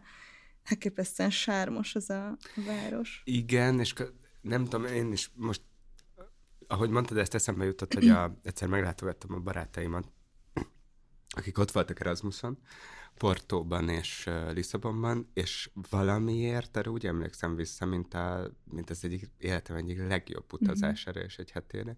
Igen, meg volt valami nagyon uh, ilyen varázslatos hangulata, ez az ilyen sóette, atlanti, kicsit Abszolút. ilyen ködös, nyírkos, igen, egy ilyen déli Anglia Igen. ö, vibe volt. Igen, meg hogy ugye tök érdekes, hogy ja, Lisszabon, ja, érdekes hely volt. Szóval, hát igen, ugye én olyan szemben tudtam, mm, nem tudom, empatizálni a főpolgármester úrral, hogy hát, hogy nekem is ugye veled ellentétben abszolút ilyen provinciális ö, élményanyagom van, szóval én minden más városban csak turistaként jártam. Neked ugye sokkal gazdagabb, ö, ott élős tapasztalataid vannak mindenféle me- a, le- a metropoliszokról. expat múlt. Igen, az expat múlt. Ja, és hát öm, csak hogy így rátérve a beszélgetés egyéb tartalmi kérdéseire, több, több dolog így eszembe jutott közben. Egyrészt az, hogy szerintem nyilván mi ezzel is indítottuk el ezt a podcastet, hogy beszéljünk a rendszerváltás hiányosságairól és elmaradásairól a várospolitikában, és így hoztuk be a, a NER Budapestje után a, a liberális Budapest kérdését.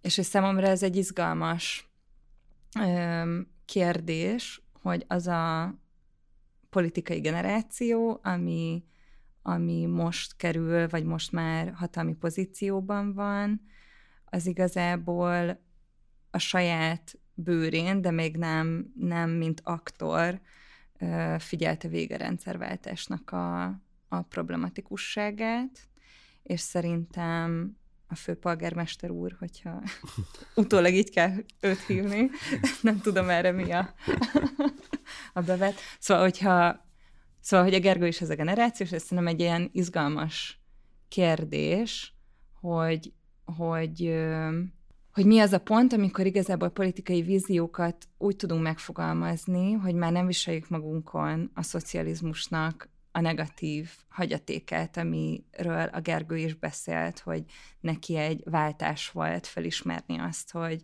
hogy azok az ügyek, amik, amik neki fontosak, a zöld politika, a lakhatás, az egyenlőség, a stb. stb. kisebbségpolitika, ezek mind balról közelíthetőek meg igazán értelmesen, és hogy nyilván ez egy egy ilyen ident, politikai identitásváltás is valahol, amikor az ember ezen átesik. Nekünk ezen nem kellett, vagy legalábbis, ha a generációnkból kell is, akkor az inkább így áttételesen történik meg, hogy ezen, ezen a váltáson átesni. És ja, és hogy ez, nem tudom, te mit gondolsz, hogy most állunk-e egy ilyen váltásnak a küszöbén, ahol lehetőség adódik arra a politikára, amire te is rákérdeztél, egy konfliktus vállaló baloldali várospolitikára Budapesten és a vidéki nagyvárosokban? Nagyon jó kérdés, de nem tudok erre válaszolni. Ö, azt hiszem, erről igen, szóval, hogy ez, ez egy legfontosabb kérdés, ami foglalkoztat.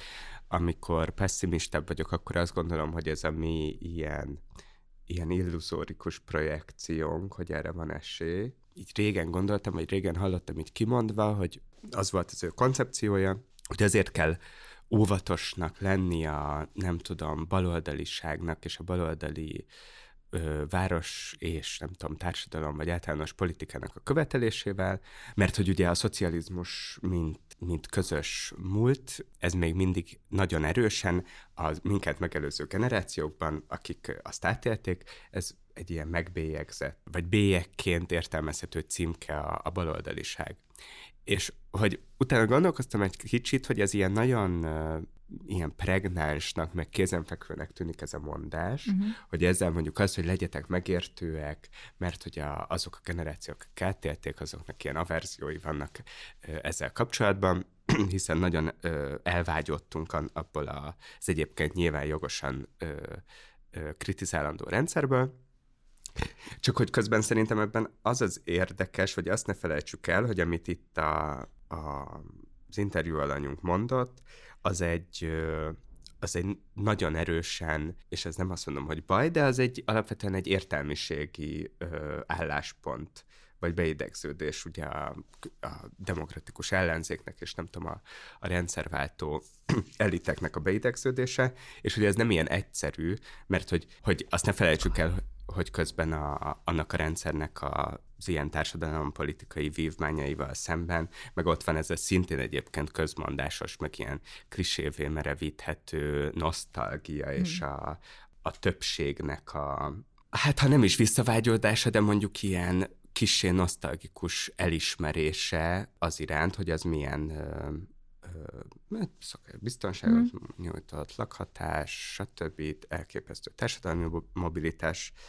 Erre csak azért akartam kitérni, hogy ez mondom egy nagyon szép konstrukciónak látszik, így elmondva az, hogy várjatok és legyetek belátóak és türelmesek, mert hogy még ott van az az élmény, de hogy szerintem azért ez ennél bonyolultabb, és és hát inkorporálnunk kell azt a, ebbe a képbe vagy értelmezési modellbe pontosan azt, hogy azok, akikkel szemben, azzal az értelmiségi generációval vagy generációkkal szemben akik felé a megértésünket kérik, meg a türelmünket kérik, hát pont a legjogosabb kritika az, hogy ők a társadalom többségének a szempontjait kihagyták akkor is real-time mm. ebből az egész identitásváltásból, meg a, mm a baloldiliságnak a, a megbélyegzéséből.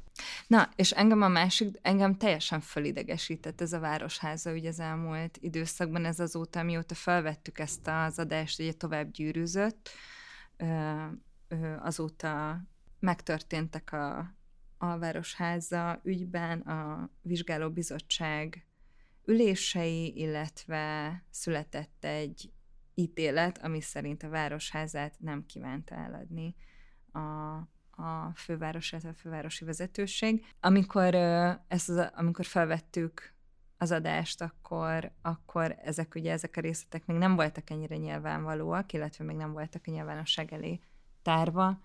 Ez igazából érdekes, hogy amikor felvettük, akkor azt mondtuk, hogy nem akarunk belemenni a mocskos részletekbe, és közben meg így tovább épült ez az ügy. Azon túl, hogy így felháborító egyébként, hogy, hogy, hogy milyen színvonaltalan minőségben történik ez az egész botrány, és hogy mennyire mennyire átlátszó politikai érdekek mentén alakult ez a városháza ügy, arra szerintem érdemes megemlékezni, hogy egyébként így a városháza, a mindenkori városház az milyen szerepet játszik be egy város életében, egy főváros életében, és hogy Budapest életében is, amit ö, meg is említett a Gergő, hogy sose volt igazából a városháza, igazából amióta Budapest egységesítése megtörtént a 18. században, azóta nem volt igazából olyan városház, ami minden igényét kielégítette volna a fővárosnak, és legutoljára nagy városháza tervező projekt 1940-ben, ami szintén azért került kiírásra, mert addigra már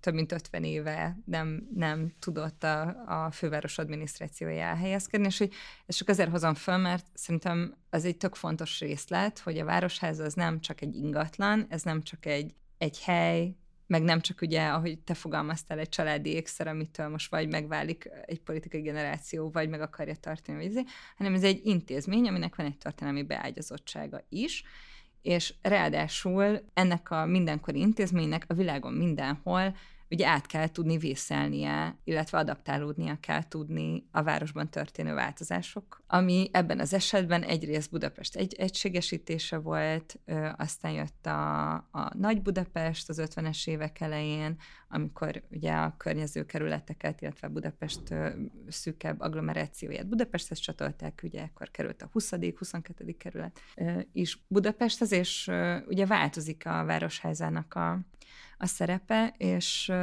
nem tudom, engem, engem erről még, amikor megismerkedtünk tök sokat, aztán volt is egy könyved a Városháza ezt projektekről, és elképesztően izgalmas, és ezt ne felejtsük el, hogy a Városháza mindig is egy, egy urbanisztikai kérdés volt. Ez sose volt egy tény, hogy Budapest városházája éppen hol és hogy tud működni. És... Igen, ez egy hiányként, meg egy kérdőjelként lépett fel mindig.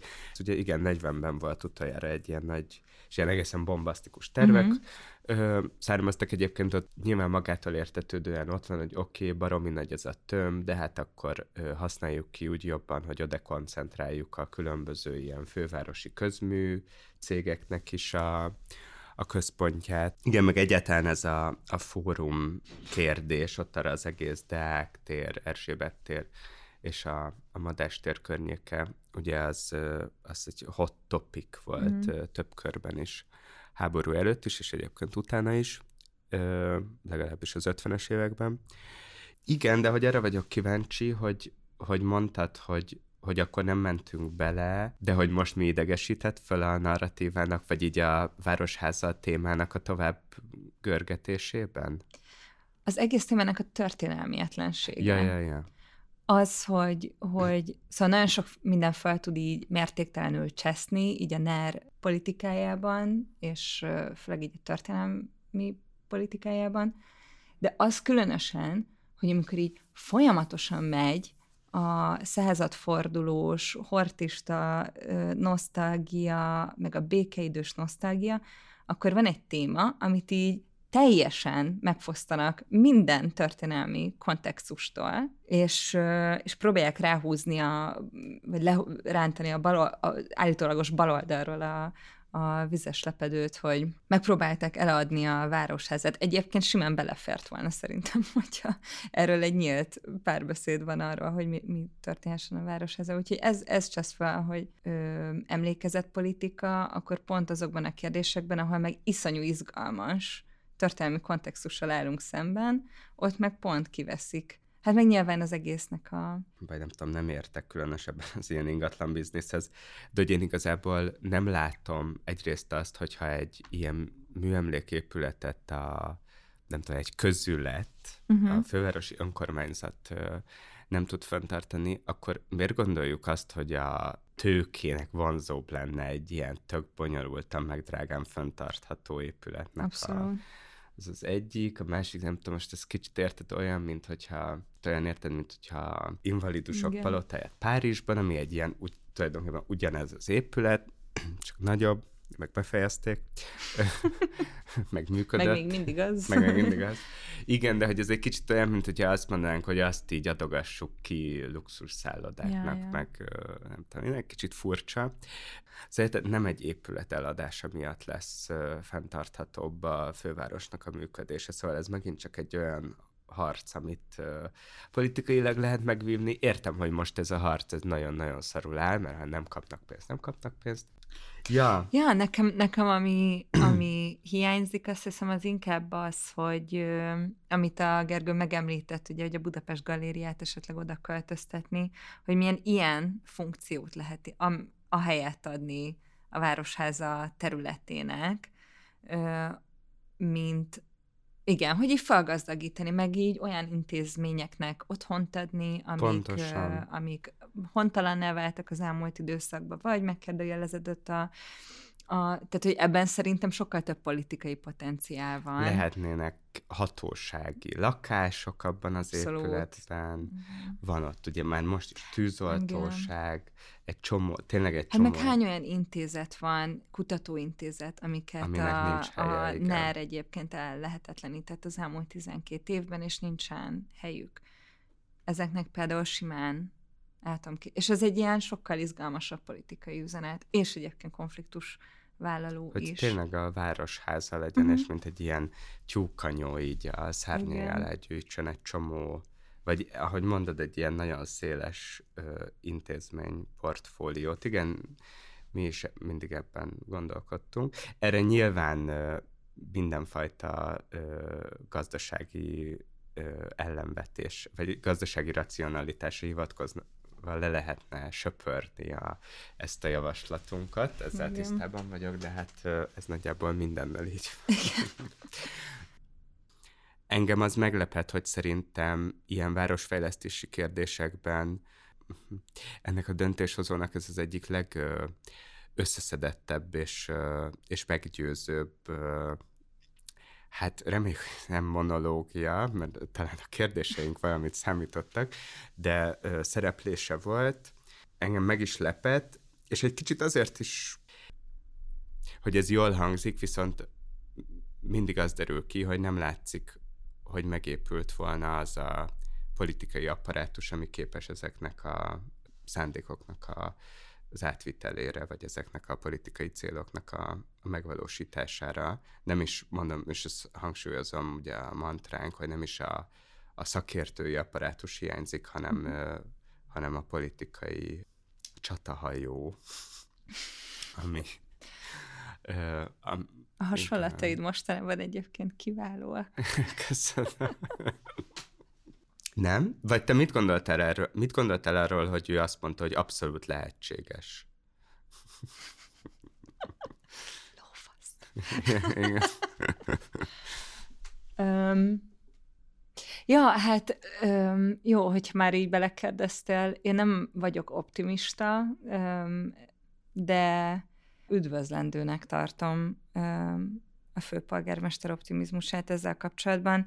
Azt hiszem, hogy van egy csomó téma, amiben lehet kisebb ö, csatákat nyerni, és ilyen a lakhatási válság ügyében elfoglalt helye a diákváros problémának.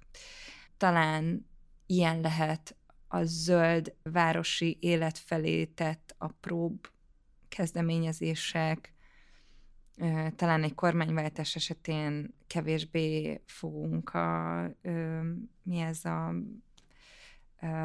virágos mező, mi, bocsánat, még legelőkről pofázni. Nem, hát én... A hazavihető vetőmagokra. Igen. Mármint, hogy én, én imádom a növényeket, és a szobám is egy urbánus dzsungel, de engem teljesen kiégetnek ezek a még legelős uh, romantizálása még legelőttnek? Nem, vagy? nem az, hogy erről szól a zöld Budapest téma, hogy még legelőkről pofázunk. Nem, nem tudom, nagyobb politikai víziókban beszélhetnénk a, arról a szimpla tényről, hogy a szélerőművekben vannak tiltva Magyarországon lényegében, hogy meg vannak adóztatva a napelemek, hogy milyen ilyen zöld átállásos terve van egyébként az ellenzéknek egy kormányváltás esetén. Na, szóval, hogy ameddig ezek nincsenek, meg addig zöld Budapestről beszélni, nekem kicsit kiégetős, ahhoz képest, hogyha mondjuk beszélünk a lakhatású válságról, arról legalább azt látom, hogy ott el tudunk érni bizonyos ö, dolgokat. Ott vannak kis meccsek. Szóval, hogy érted, bizonyos szempontból a hazavihető vetőmag, meg a ö, az adhok biciklisáv is reprezentáció csak, ja, ja. csak hát ez a szegény ember, vagy a szegény önkormányzat zöld reprezentációja. Ja, persze, nem azt persze. mondom, hogy most a Karácsony Gergely építsen szélerőművet a budai vár helyére, hanem azt Vár? egyébként. egyébként. Nem. Ennél sokkal jobban szeretem a hagyományokat. De ne, ne, nem ezt mondom, hogy nincs értelme ezeknek a dolgok. Én imádom a biciklisávot, meg tökre értékelem, hogy a másik János Pálpápa téren is uh, igazából még legelőtt csináltak a központi kiskörben. nem, nem erről van szó, csak hogy ez nem egy, egy vízió. Hogy ez nem elég, ja. És hogy uh, szóval, hogy az, amiről kérdeztük a Gergőt, hogy van-e baloldali politikára szerinte esély egy Márkizaj Péter által vezetett új kormányzatban, arra szerintem erről akkor lehet értelmesen beszélni, hogyha egy kicsit nagyobb dolgokat vizionálunk, mint hogy akkor majd oké okay lesz a biciklisáv. Tudom, hogy nem ezt mondta a Gergő, csak hogy ez egy, szerintem egy ilyen, meg most nem is a Gergő válaszára utalok, hanem az elmúlt uh, két és fél év politikai hangulatáról, és hogy azt gondolom, hogy ehhez egy ilyen nagyobb vízióra van szükség, és nem csak várospolitikára, hanem, hanem és egyébként ebben nekem így tökre fontos volt az, amit a, még a legelején mondott a Gergő, hogy egyre kevésbé szól a politika arról, hogy mit kéne tenni ebben az országban, és egyre inkább arról, hogy hogy lehet úgy csinálni, mint hogyha történne valami, valahogy így fogalmazott. És ez, ez szerintem megállja a helyét, de ez megállja a helyét a politikai spektrum minden irányában. Igen. Hogy hát ez is egyértelművé vált ebből a beszélgetésből, amit például pont ilyen nekem, nem tudom, építészként, meg ilyen urbanisztika iránt intenzíven érdeklődőként így egyre fontosabb szempont, vagy fontosabb megérteni, hogy, hogy nem elég fasz a város víziókat fölrajzolni, fölvázolni, kidolgozni. Egyszerűen muszáj lesz tervezési feladatként tekinteni arra is, hogy azokat a jogi szabályozásokat, gazdasági eszközöket, meg mechanizmusokat hogyan tervezed át ugyanolyan tudom, felkészültséggel, ügyességgel, bátorsággal, szóval, hogy így a, tényleg a város az építésügyben, és egyáltalán az egész a város építésének, meg a város ö, ilyen szabályozásának a, ott is víziókra lenne szükség, és, és nagyon erősen az ilyen politikai, jogi, gazdasági fantáziának a, a tágítására. Folyt köv Jelinek Csabával, akivel a lakhatás nemzetközi és hazai körülményeiről, válságáról, alternatív lehetőségekről fogunk beszélni, és még reméljük, hogy sok minden másról a következő adásban. Így, így. Szevasztok! Sziasztok! És most elmegyek, és Blahalúza téren fákat fogok ültetni.